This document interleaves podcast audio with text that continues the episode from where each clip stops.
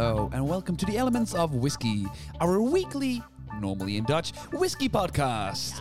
But today we are not speaking Dutch. No, we are doing this episode in English because we have a special guest here today. Um, quick rundown. Normally we'll try a whiskey, have a quick chat about it, and then just discuss what we think about it. But this whiskey, yeah, it, it deserves way more attention. So we are calling Ciara Hepburn. Uh, she's working for the Isle of Raasay Distillery, and we're going to have a quick chat about the whiskey itself and the distillery, and the island. this rather new distillery, the island, the community, the whiskey making process, and the fact that they have a hotel. Oh, yes. So if you're planning on traveling to Scotland, definitely stay in their own distillery hotel. Come on. All this in this episode and way more. So please sit back, relax, pour yourself a glass of Raasay, and we'll Enjoy. be calling in live from Scotland, Ciara Hepburn. We are currently having a quick chat with uh, Ciara. Hello, how are you? Yes, good, very good, thanks. We, y- you are a familiar face. We've uh, talked to you two years ago, uh, and it's such a pleasure to to speak to you again. Uh, for the people who don't know you, could you please introduce yourself and uh, how you started working in the, the whiskey industry? Sure. Um, so I'm fairly new to the Isle of Raasay distillery. Um, I joined back in January this year. A really exciting time to join a, an evolving uh, whiskey distillery. Uh, as you said, yeah, I, I, I met you guys two years ago whilst I was working uh, in whiskey, but for an independent bottler. So pretty much the other side of the coin in, in terms of uh, Scotch whiskey. I've went from you know talking about lots of different distilleries and lots of different styles of whiskey, uh, not just Scottish whiskey, but world whiskey too. Um, whereas now I'm talking about one whiskey, you know, one distillery um, from one place, so completely other side of the coin. Um, but yeah, I guess my my history in uh, the whiskey industry has been exciting. Um, I've always worked for independent, family-owned businesses, um, and the of is, is no different to that. I started out working um, for an independent bottler, which then evolved into a, a new distillery, which was part of um, Morrison Bowmore, um, which then became Glasgow Morrison Distillers, which you may know the independent bottling group AD Rattray, uh, which then went on to build the Clydeside Distillery in Glasgow. Um, so a really um, a family with loads of rich history in, in, in Scotch whisky um, and with some of the most famous distilleries in the world. As I mentioned, uh, Bowmore, uh, Craigellachie and of course Auchentoshan too. I then went on to work for another independent bottler, a family owned um, small company um, and I worked as brand manager for them for around four years. So, you know, really uh, involved in everything from uh, cask maturation or re-racking programs right through to the export uh, side of things too. So when I left the company, we were exporting to uh, around 27 markets globally, and that was all pretty much done from just the two of us.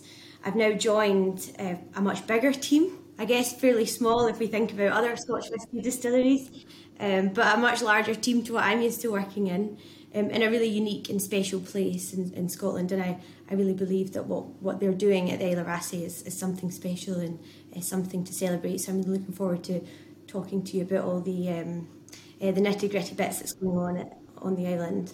I'm looking forward to on like hearing the story about the island itself. But how would you describe your current job at Raasay? Like, wh- what is what is your job? What is What do you do? What do you do? So my official title is brand uh, or sales and brand development manager uh, for EMEA. So that's focused on Europe, the Middle East, and Africa too. Uh, but a large proportion of my time is, is really spent uh, building the brand uh, in Europe. So I don't like to think that anyone works in sales in Scotch whisky. Uh, but it's more kind of brand development um, and relationship development too. So as you'll know, um, Europe's a huge part of of our uh, of our market. So our two current largest markets are based in Europe. So a lot of my time is spent, um, you know, maintaining and helping to grow and strengthen those ones, and finding new markets to work within too.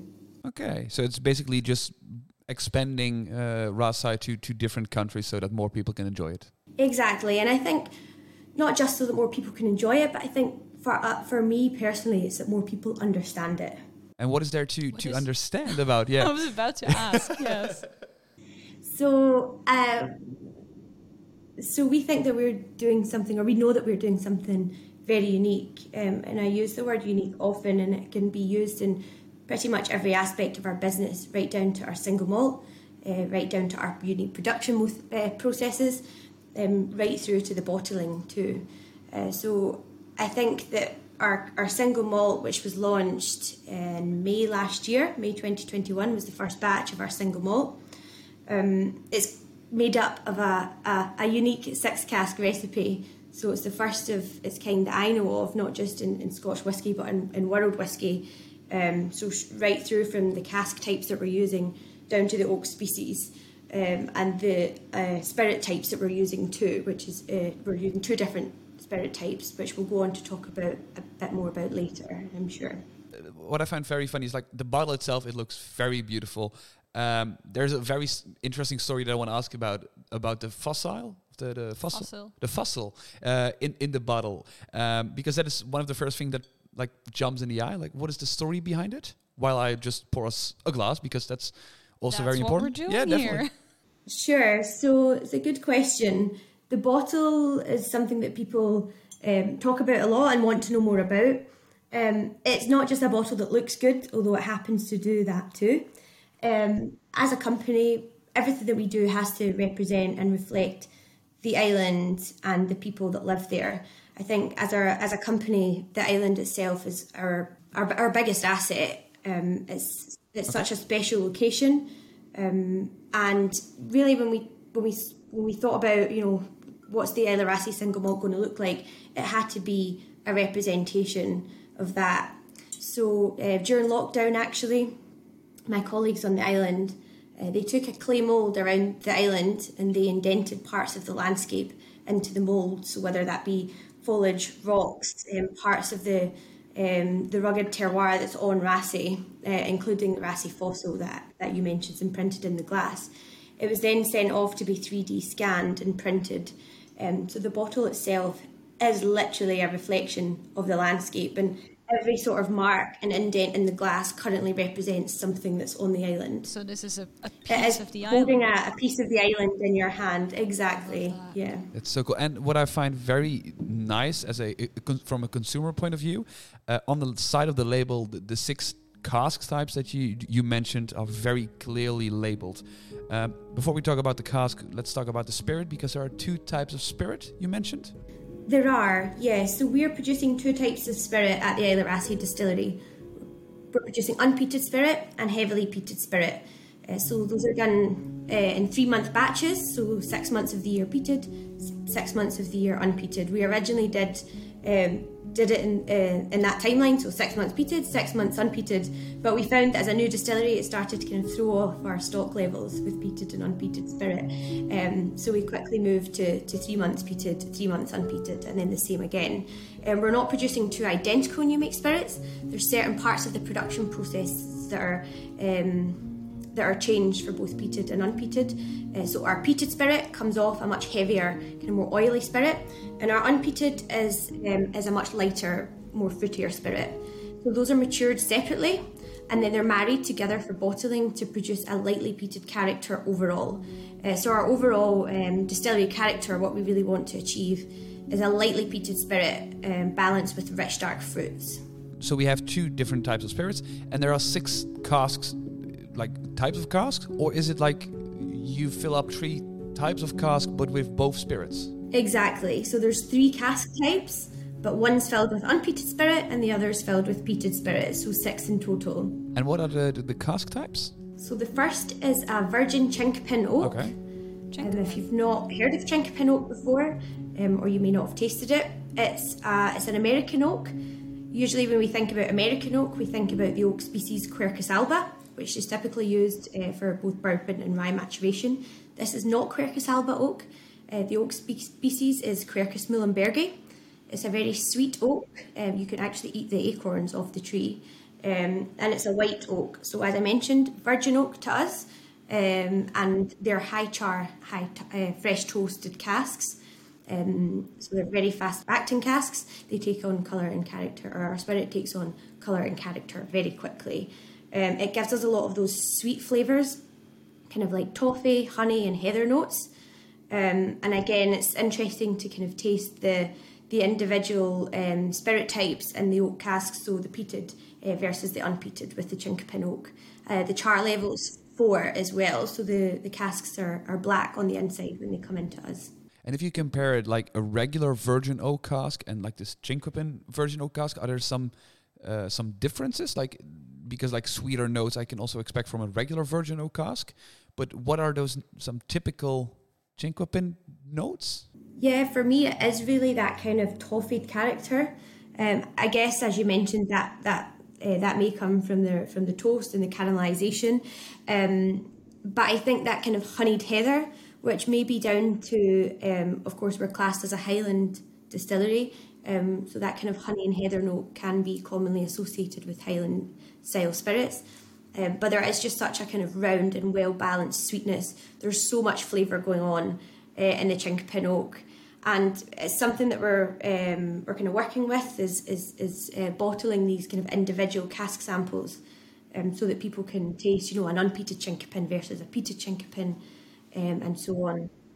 Oh, that's so cool. Nice. Um, and then, like so we have the the, the peated and unpeated Chinkapin.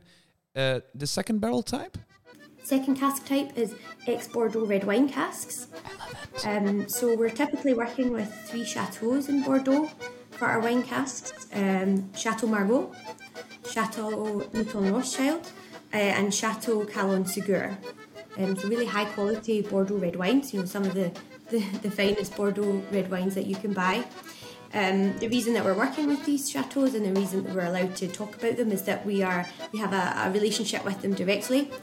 Um, I think that red wine casks can have a, a, a mixed reception, um, and I think that commonly refers to STR casks. Our casks are not STR; they're fresh red wine casks, um, and we request that they've been used for at least three vintages before they come into us. So they're um, again completely soaking with high quality red wine. We only buy the wine casks October through February so that they come in in the colder months we don't have to use any cleaning methods at all.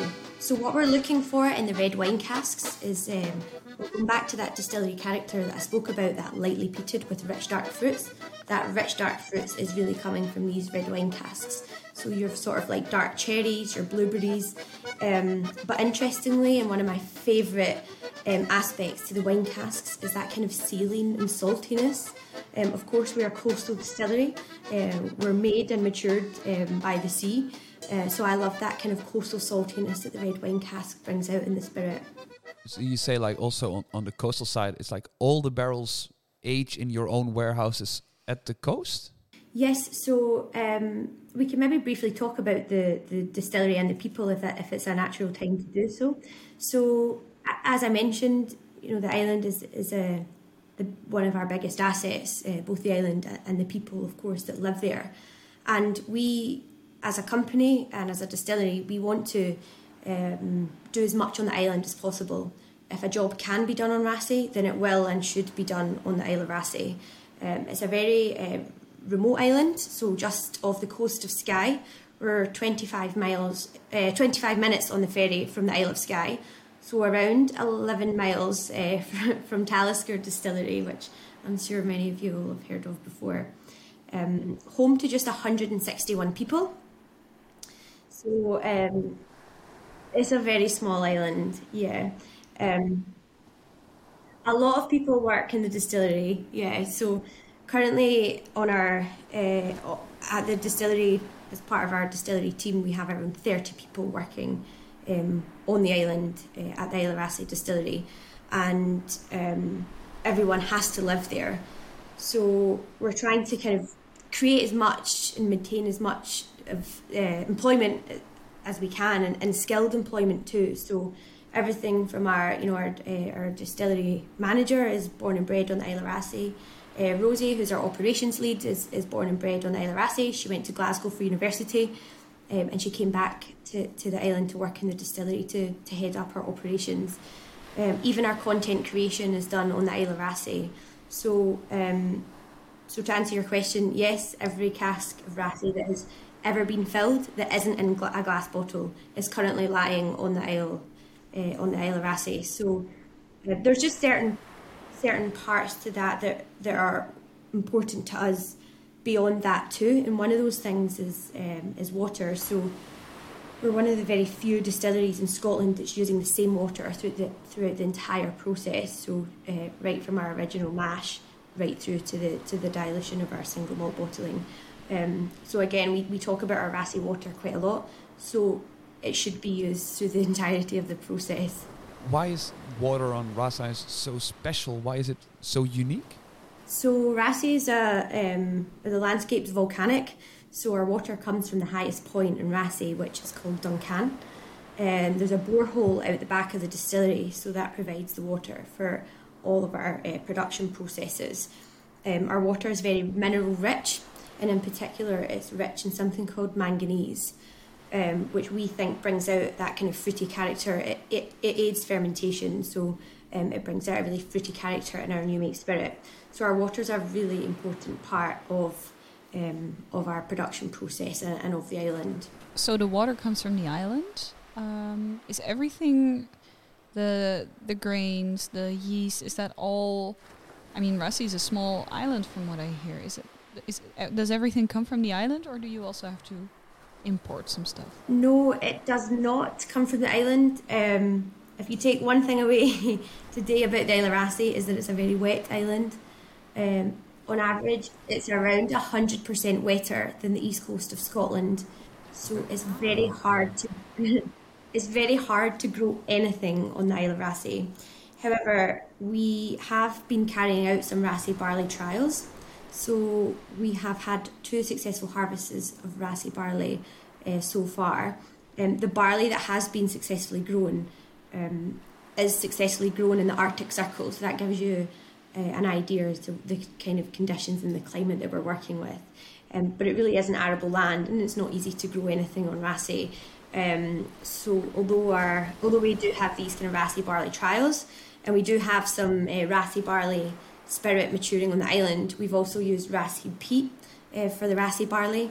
But for our for our um, you know our our usual production, it's Highland peat and Highland barley that we use. And I'll just mention that I'll just mention the third cask type because I think that. Um, yeah, I was about to I was. I was, I was very, I was. there was a moment I was going to ask about. Yeah. So uh, the third cask type that we're using is ex-American rye casks.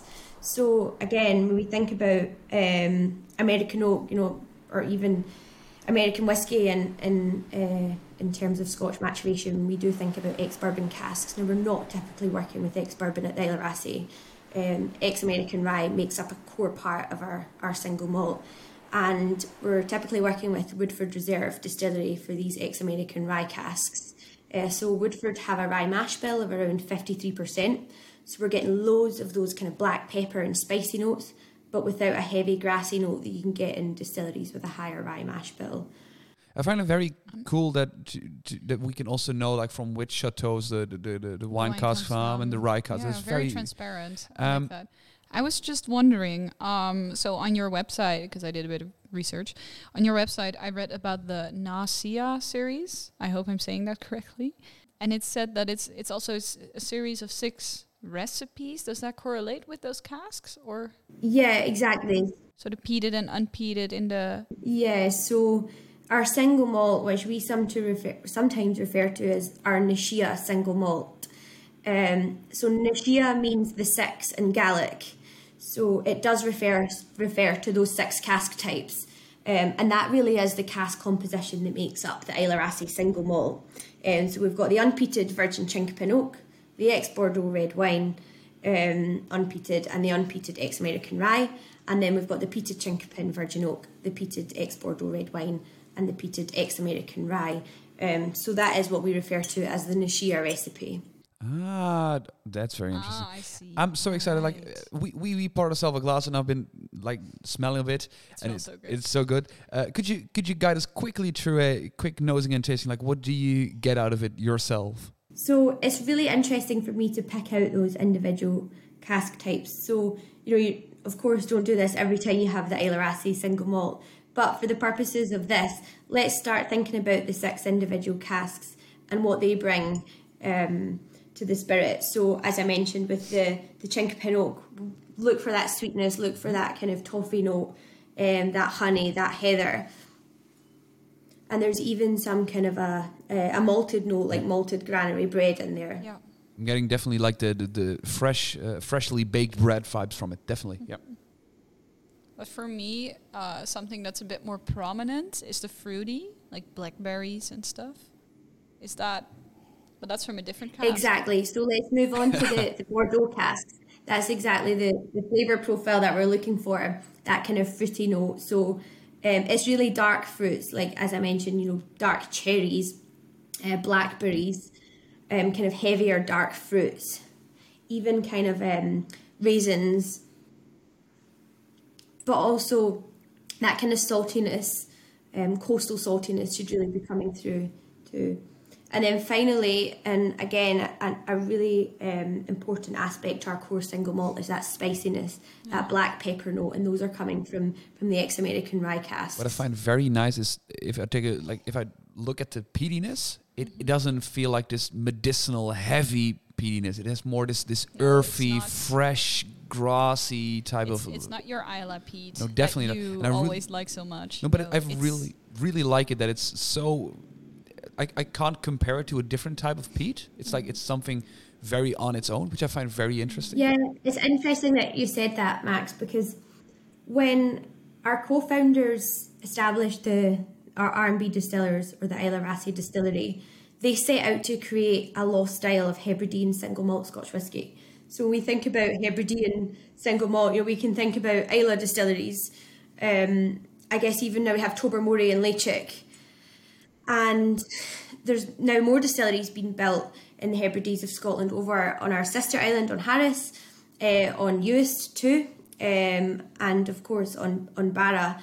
But really, there is a lost style of Hebridean style, uh, single malt whisky, which I guess if we think about an old Bowmore with that kind of tropical fruits, that kind of um, coastal peat.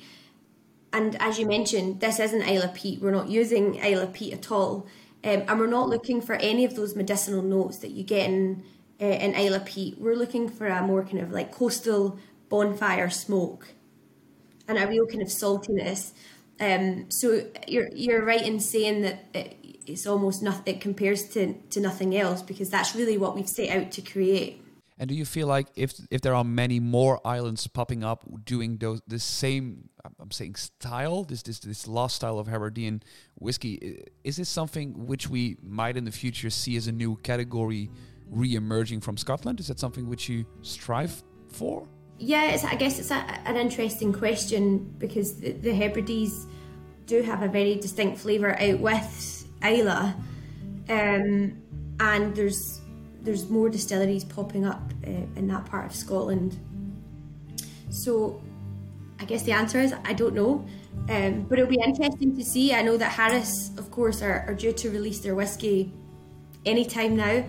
Um, and it'll be interesting to see their flavour profile and um, and what kind of single malt it is that, that they're producing. But I think so. we fall into this category as, as Highland single malt, which of course ranges from everything from Loch Lomond, you know, right up to uh, the Isle of Orkney. So it covers such a huge area of, of Scotland and, you know, such a variety of different styles of Scotch whisky. So I would love there to be a, you know, a, an island category out, out with Islay, but I think that that's been spoke about for, for many years to come. But interestingly, um, one of the things that the Hebrides are pretty good at at the minute is producing Hebridean gin. Um, you know, if we, if we think about the gin distilleries that are focused on that part of the world, could there be a category for, for Hebridean gin? I'm not sure. Yeah, gin is something. If we if we have some more time, we'll talk about in a bit. Uh, I want to have a quick sip because I still haven't tried it yet. So, uh, Surprisingly, uh, I was expecting way more peatiness which in the first taste I was overwhelmed by the sweetness and the fruitiness. Oh, it's very good.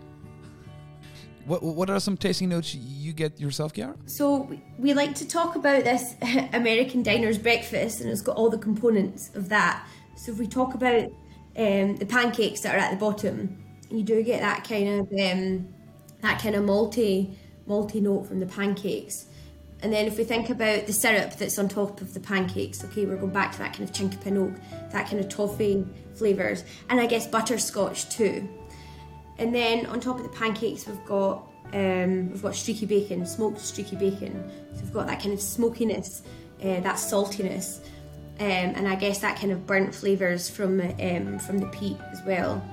And then on top of that, we've got loads of cracked black pepper um, and loads of kind of cinnamon spices that are coming through from um, from the uh, American oak casks, from the ex-American rye casks.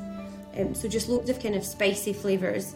Um, but for me, and what I really love about it is the saltiness. Uh, Yeah, it has this very maritime spirit to it. Yeah, definitely. How did the, the, the idea from the distillery came to be? Like, how did it start? Like, was it a conversation during a glass of whiskey, or how did it all came to be? Yeah, so uh, we have two co-founders behind the Isla distillery, or uh, R&B distillers, and I, I guess they both set out with the same goal, but um, different ideas of how they were going to get there. So one of our co-founders, Bill Dobbie, was a, a tech veteran, a, a successful entrepreneur um, in the tech industry, which of course is ever changing and fast moving. And things are evolving all the time. So he really wanted to create a intergenerational, long-term family business. Um, and I think if you live in Scotland and you, you're looking to create a an intergenerational, long-term family business, you quite quickly end up in whiskey. Um, now, our other co-founder, Alistair Day, did have experience in Scotch whisky. He inherited his great grandfather's blending book, um, and he really set out to, to recreate the recipes within his within this blending book that he inherited. Um, now he had plans to build a distillery down in the borders of Scotland, um, and him and Bill met back in I think it was around 2014 with the same goal to to, to build a whisky distillery. Um, now Bill's best friend from school, who is called Ian Hector Ross. Um, he lives in Inverness, but he is he, he, him and Bill went to school together in Glasgow. His wife is from the Isle of Raasay, and when Bill mentioned the idea of building a distillery, he said, "Well, I know just the place. Let me take you." So they drove to to Skye, and then got the ferry over to the Isle of Raasay. Um, so they went to the site of um, what we call Borodale House, um, which at that point was derelict. So they, they turned around and looked out, um, and the view from Raasay it looks out over onto the Cuillin on Skye. It is the best distillery view in Scotland. Um, we don't just think that; we know that. Um, so it, it took one. Uh, it took it took Bill to look at the view once, and he thought, "This is the spot." Um, so he took Alistair over to the island, and you know let Alistair experience it for himself. And um, with that view, it's really hard not to understand why you would want to build a distillery there, um, and why you would want people to experience that view from for them for themselves. And I think Raasay's sur- surrounded by celebrity islands. You know, we spoke about them already. We've got the Isle of Skye, and we've got the Isle of Harris. Um, I guess even Barra and Tiree, Mull, of course Islay, um, so well known for, for tourism. But Raasay's a little bit of a forgotten island. You know, it's 161 people. It's um, you know, tourists have always come to Raasay, but but not in their not in their hundreds of thousands the, way that they do with say Skye or Harris, for example. So I think we really wanted to to bring people to Raasay to to have a reason for them to visit. Um, you know, to see the view, to meet the people, um, all the aspects of the Isle of that are special to us. We really wanted to showcase that. Um, and that we've actually, when the distillery was designed and our visitor centre was built, we had no idea how many people would want to come and visit the distillery. Um, so our visitor centre actually had to be redesigned this year to, to, um, yeah, to accommodate the number of visitors that we get. And, you know, everyone benefits from the distillery on Raasay, not just the people that work there, but of course local businesses too. Um, whether that's the, the Calmac Ferry or, or, or the postman or, you know, the local B&Bs. So um, it is it is really became part of an integral part of the island. And one island, one spirit. We like to say, and it is very um, there is uh, really a togetherness, and the, the the people on Raasay are, you know, it is a really remote part of Scotland, and they it's amazing to see how they just kind of um, come together and fix things with what they have, you know, and how they can just um, adapt sort of anything that's that's there and I think as you know, I'm, I'm not from the Isle of Raasay, so I've, I've I absolutely love spending time there and just seeing how how life is when you don't have access to such uh, normal things. So it's been it's really amazing, and the people that live there are, are very special, and um, I think that it, it's only right that the people that work for the Raasay distillery and, and the people that, that make the whisky are, are such an integral part of the island and, and vice versa. And so that's how the Isle of Raasay distillery came to be. And as I said, you know, Bill and Alistair really set out to create um, this kind of lost style of Hebridean single malt. And they also set out to um, become Scotland's kind of lead artisanal distillers. So we're we've just submitted, um, or we're in the midst of submitting plans for a second distillery, uh, which is going to be in the Campbeltown region of Scotland. So um, we're currently working on plans for what will be called the Machrihanish distillery. That yeah. is so exciting. Looking forward to it. Yes, really looking forward much. to it. So speaking of uh, future plans, um, so this is your your signature bottling, am I right? This is our core single malt, exactly. And all the there, there's a bunch of other whiskies on the website. Uh, I got the impression that most of them are limited editions. Is that correct? Yeah. So I mean, really, everything that we are trying to do at the minute is, is focused around uh, this core single malt. So it really encapsulates everything that we're trying to to achieve. Um, the whiskies on the website, perhaps you've seen our distillery special release. Um, so it was firstly made available via the distillery directly, either through our visitor centre or our online shop. Um, so that was made available, or that was bottled last November. Slightly different cask composition. So firstly matured in the ex-American rye casks, and then finished in both two types of sherry, so Oloroso and Pedro Ximénez quarter casks. Um, so quite a different flavour profile to the single malt. Um, the only other cast, uh, bottlings that you'll see on the website will probably be the Na Sia single casks. So as I mentioned earlier, it'll be the single casks that make up the core single malt. So but you, you could buy all the six different ones and try to make the, the, to, the, recreate. to recreate it at home? You could, yeah, yeah, you could. And are there any plans uh, for more uh, additions to the core range? Yeah, so I guess we are um, we are evolving, but we're still a relatively new distillery. So we actually just celebrated our birthday in September. Um, so I think that we're kind of finding this balance just now about promoting and talking about the single malt. It's really important for us that, that people understand it. You know, there's two spirit types, this really unique six cask recipe, um, and the six cask types that make up the single malt probably make up to over 80% of our stock holdings at the distillery. Um, the other 20%, or even slightly less, are other casks, um, which will be used for kind of small batch releases, speciality bottlings, and things like that. Um, there's no plans for any of those for the end of this year. Um, it will be the core single malt, and some of the distillery special release may be made available for some of our uh, our international markets too. Um, but I don't know of any more plans for the end of this year for, for any other SKUs to be introduced. So we'll have to we'll wait have to wait. See. Just one quick question: we're, we're talking about the two different types of spirits, and I know that there are some geeks sitting at home with their notebooks, just want to know, like, if we're talking about peat. Every question of every time I get the question is like, and what's what the what's the ppm? is it something which you guys uh, which you guys measure or which you know, or is it is there a ballpark for the ppm, or does it does it not matter at all? Yeah, well, if we're talking about ppm, so our our peated barley for our for our, our only our peated spirit comes in around forty eight to fifty ppm. By the time it goes through the distillation process, uh, we're looking around kind of 12 to 15 ppm, but just for the heavily peated spirit. And then by the time that's married with the unpeated spirit for the core single malt, Um, we're looking around kind of six to eight ppm. Oh wow. Okay, so it's six to eight ppm. Okay, and the ratios we we, we can't get in depth of it. But um, what was the alcohol, like the, the ABV of the the whiskey? It's forty six point four. It's it's very specific, like forty six point four.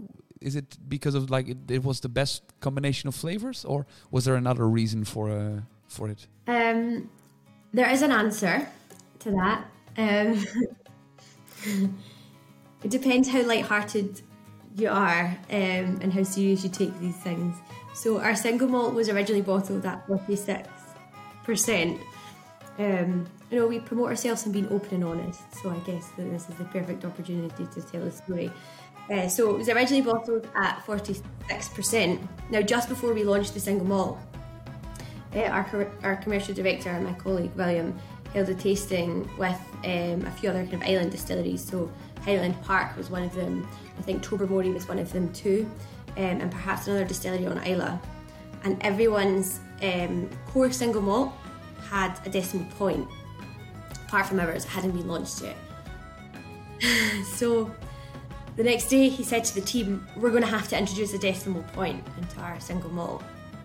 So um, my colleague Chloe, who's based on the Isle of Raasay, she's um, she's our res- she's our visitor centre manager. He said, "Chloe, can you give me a number between one and ten?" And we landed on four. So that's why our single malt was forty six point four. That's the best I story like ever. This. I like this principle. Oh, I love it. It probably made it for the better. It's a, Yeah, a definitely. lovely dram. it is. Thank you so much. We there were there were so many more things. Yeah, we analysed it loads of different. We analysed it 46.3, 46.8, and we all agreed that 46.4 really brought out that well balanced um, dark fruit flavour.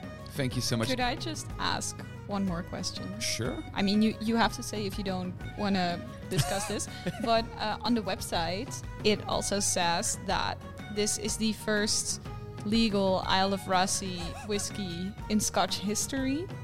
So that suggests that there is an illegal part of the history.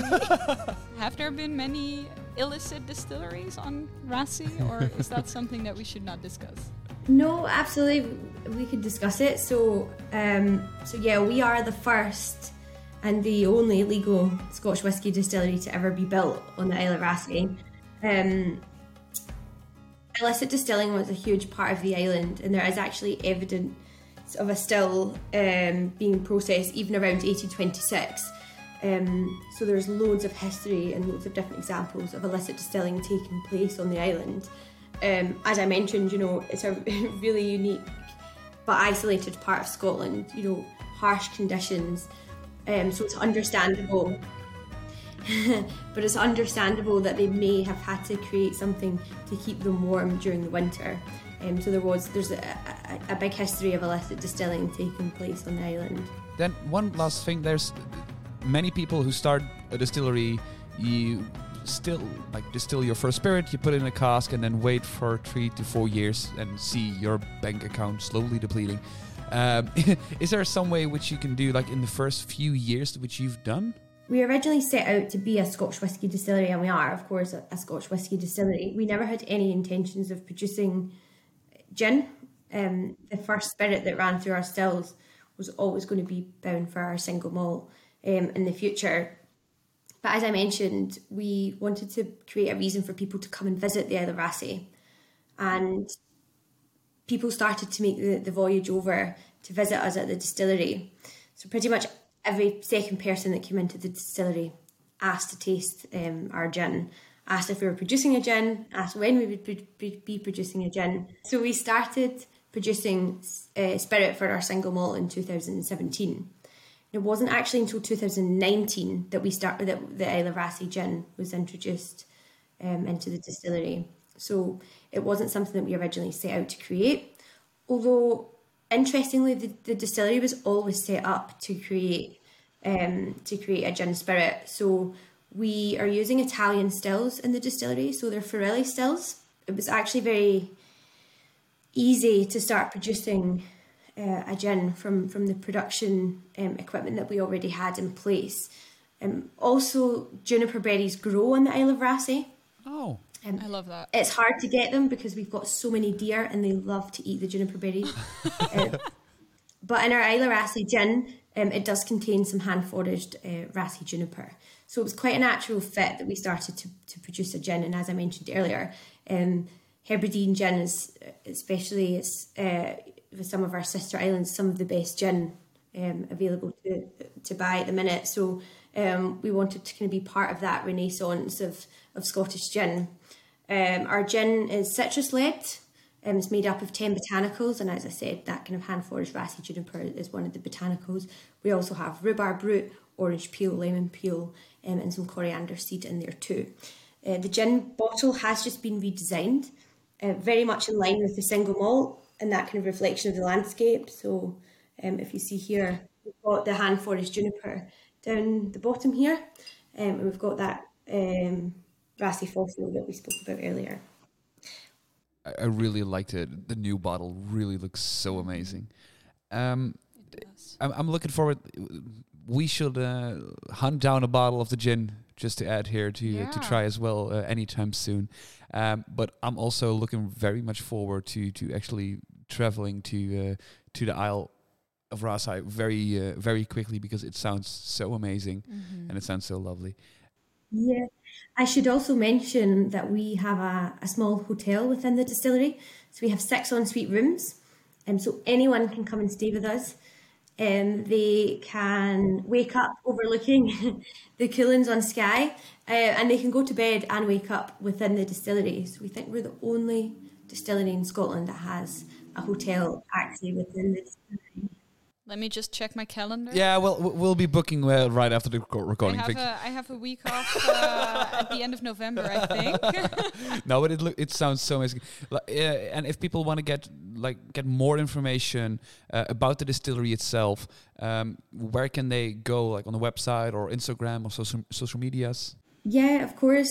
So our website's a, a good place to start. Um, there's loads of different blog po- posts on there that will take you back through um, the Raasay barley trials that I spoke about. You know, the Na Sia single cask recipe, um, everything to how the distillery was was created, and it even goes back to talk about um, the history on the island and the people too. Um, but we also have a Solange Club, which is where you'll get access to kind of first-hand information and exclusive bottlings too, like the Na Sia single cask bottlings we spoke about earlier. Um, and yet, of course, on our, our social media handles, which I'm sure you'll detail somewhere for, for people to access.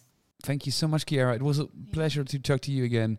Um, and, and, and we are very, very happy, happily surprised by uh, your single malt. It was very, very cool having you here. It's lovely. And uh, we'll be just uh, sitting here enjoying it a bit more. And uh, we'll uh, talk to you uh, soon. Yeah, I might do the same. Thank you so much. Ranjava. Hey, Lucia. Hey, Max. That was lovely. That was amazing. Yes. Ciara, thank you so much for your time and, and talking to us. Um, for the people at home, I hope you learned a bit about the new Isle of Raasay distillery. Um, Mhm. Even are so excited that you try to pick up a bottle for yourself. We can highly recommend it. Um, are there some more final notes that you want to give on the whiskey itself, like you, more your personal tasting notes? Um, not really. So it's just it's really sweet. It has a lot of um of, of honey, of toffee, of cinnamon, and then the the black fruits, like Ciara said, the dark fruits. So the the black currant, blackberry, uh, cherries. It's just oh, it's so good. and to be it's a bit spicy. It's a Yeah. bit peaty, which we like. yeah. And to be honest, if you ever had a peated whiskey and be like, no, I don't like peated, No, try this. try this. It Try is this. it's something completely different. It is more this earthy, fresh. Um, the thing that it's it, yeah, but it, what it also reminds me of if you are building your own campfire, and you take a bucket of water and you just hose it down, this intense like The smoke. the that comes smoke that comes out of the of the campfire. That is what it reminds me of. So it's not this medicinal, heavy. No, it's Not more this all. this nice campfirey type of peat. Maybe one of my favorite types of peat. Mm. Campfirey types of peat. Campfirey types Camp- of peat. Campfirey. That's uh, a very nice uh, tasting note to end on. Uh, hopefully you like this episode. If you do, please leave it a like, or a positive review. It helps us a lot. If you're looking on YouTube, please subscribe because we are doing more episodes in English. You can take a look. There are a few more guests from uh, from Scotland, from Ireland, from all over the place. So if you want to find more, there's definitely more in English. So take a look after that. If you want to get in con- like in touch with us, you can do it on social media. Exactly. You can follow Lucia at Elements of Lucia. Yes. Or follow Max on at Elements of Whiskey, Facebook and Instagram. and you can uh, see what we're up to and see if there are new exciting episodes coming up. So give us a follow, give us a like, and we'll see you guys next time. Cheers! Cheers.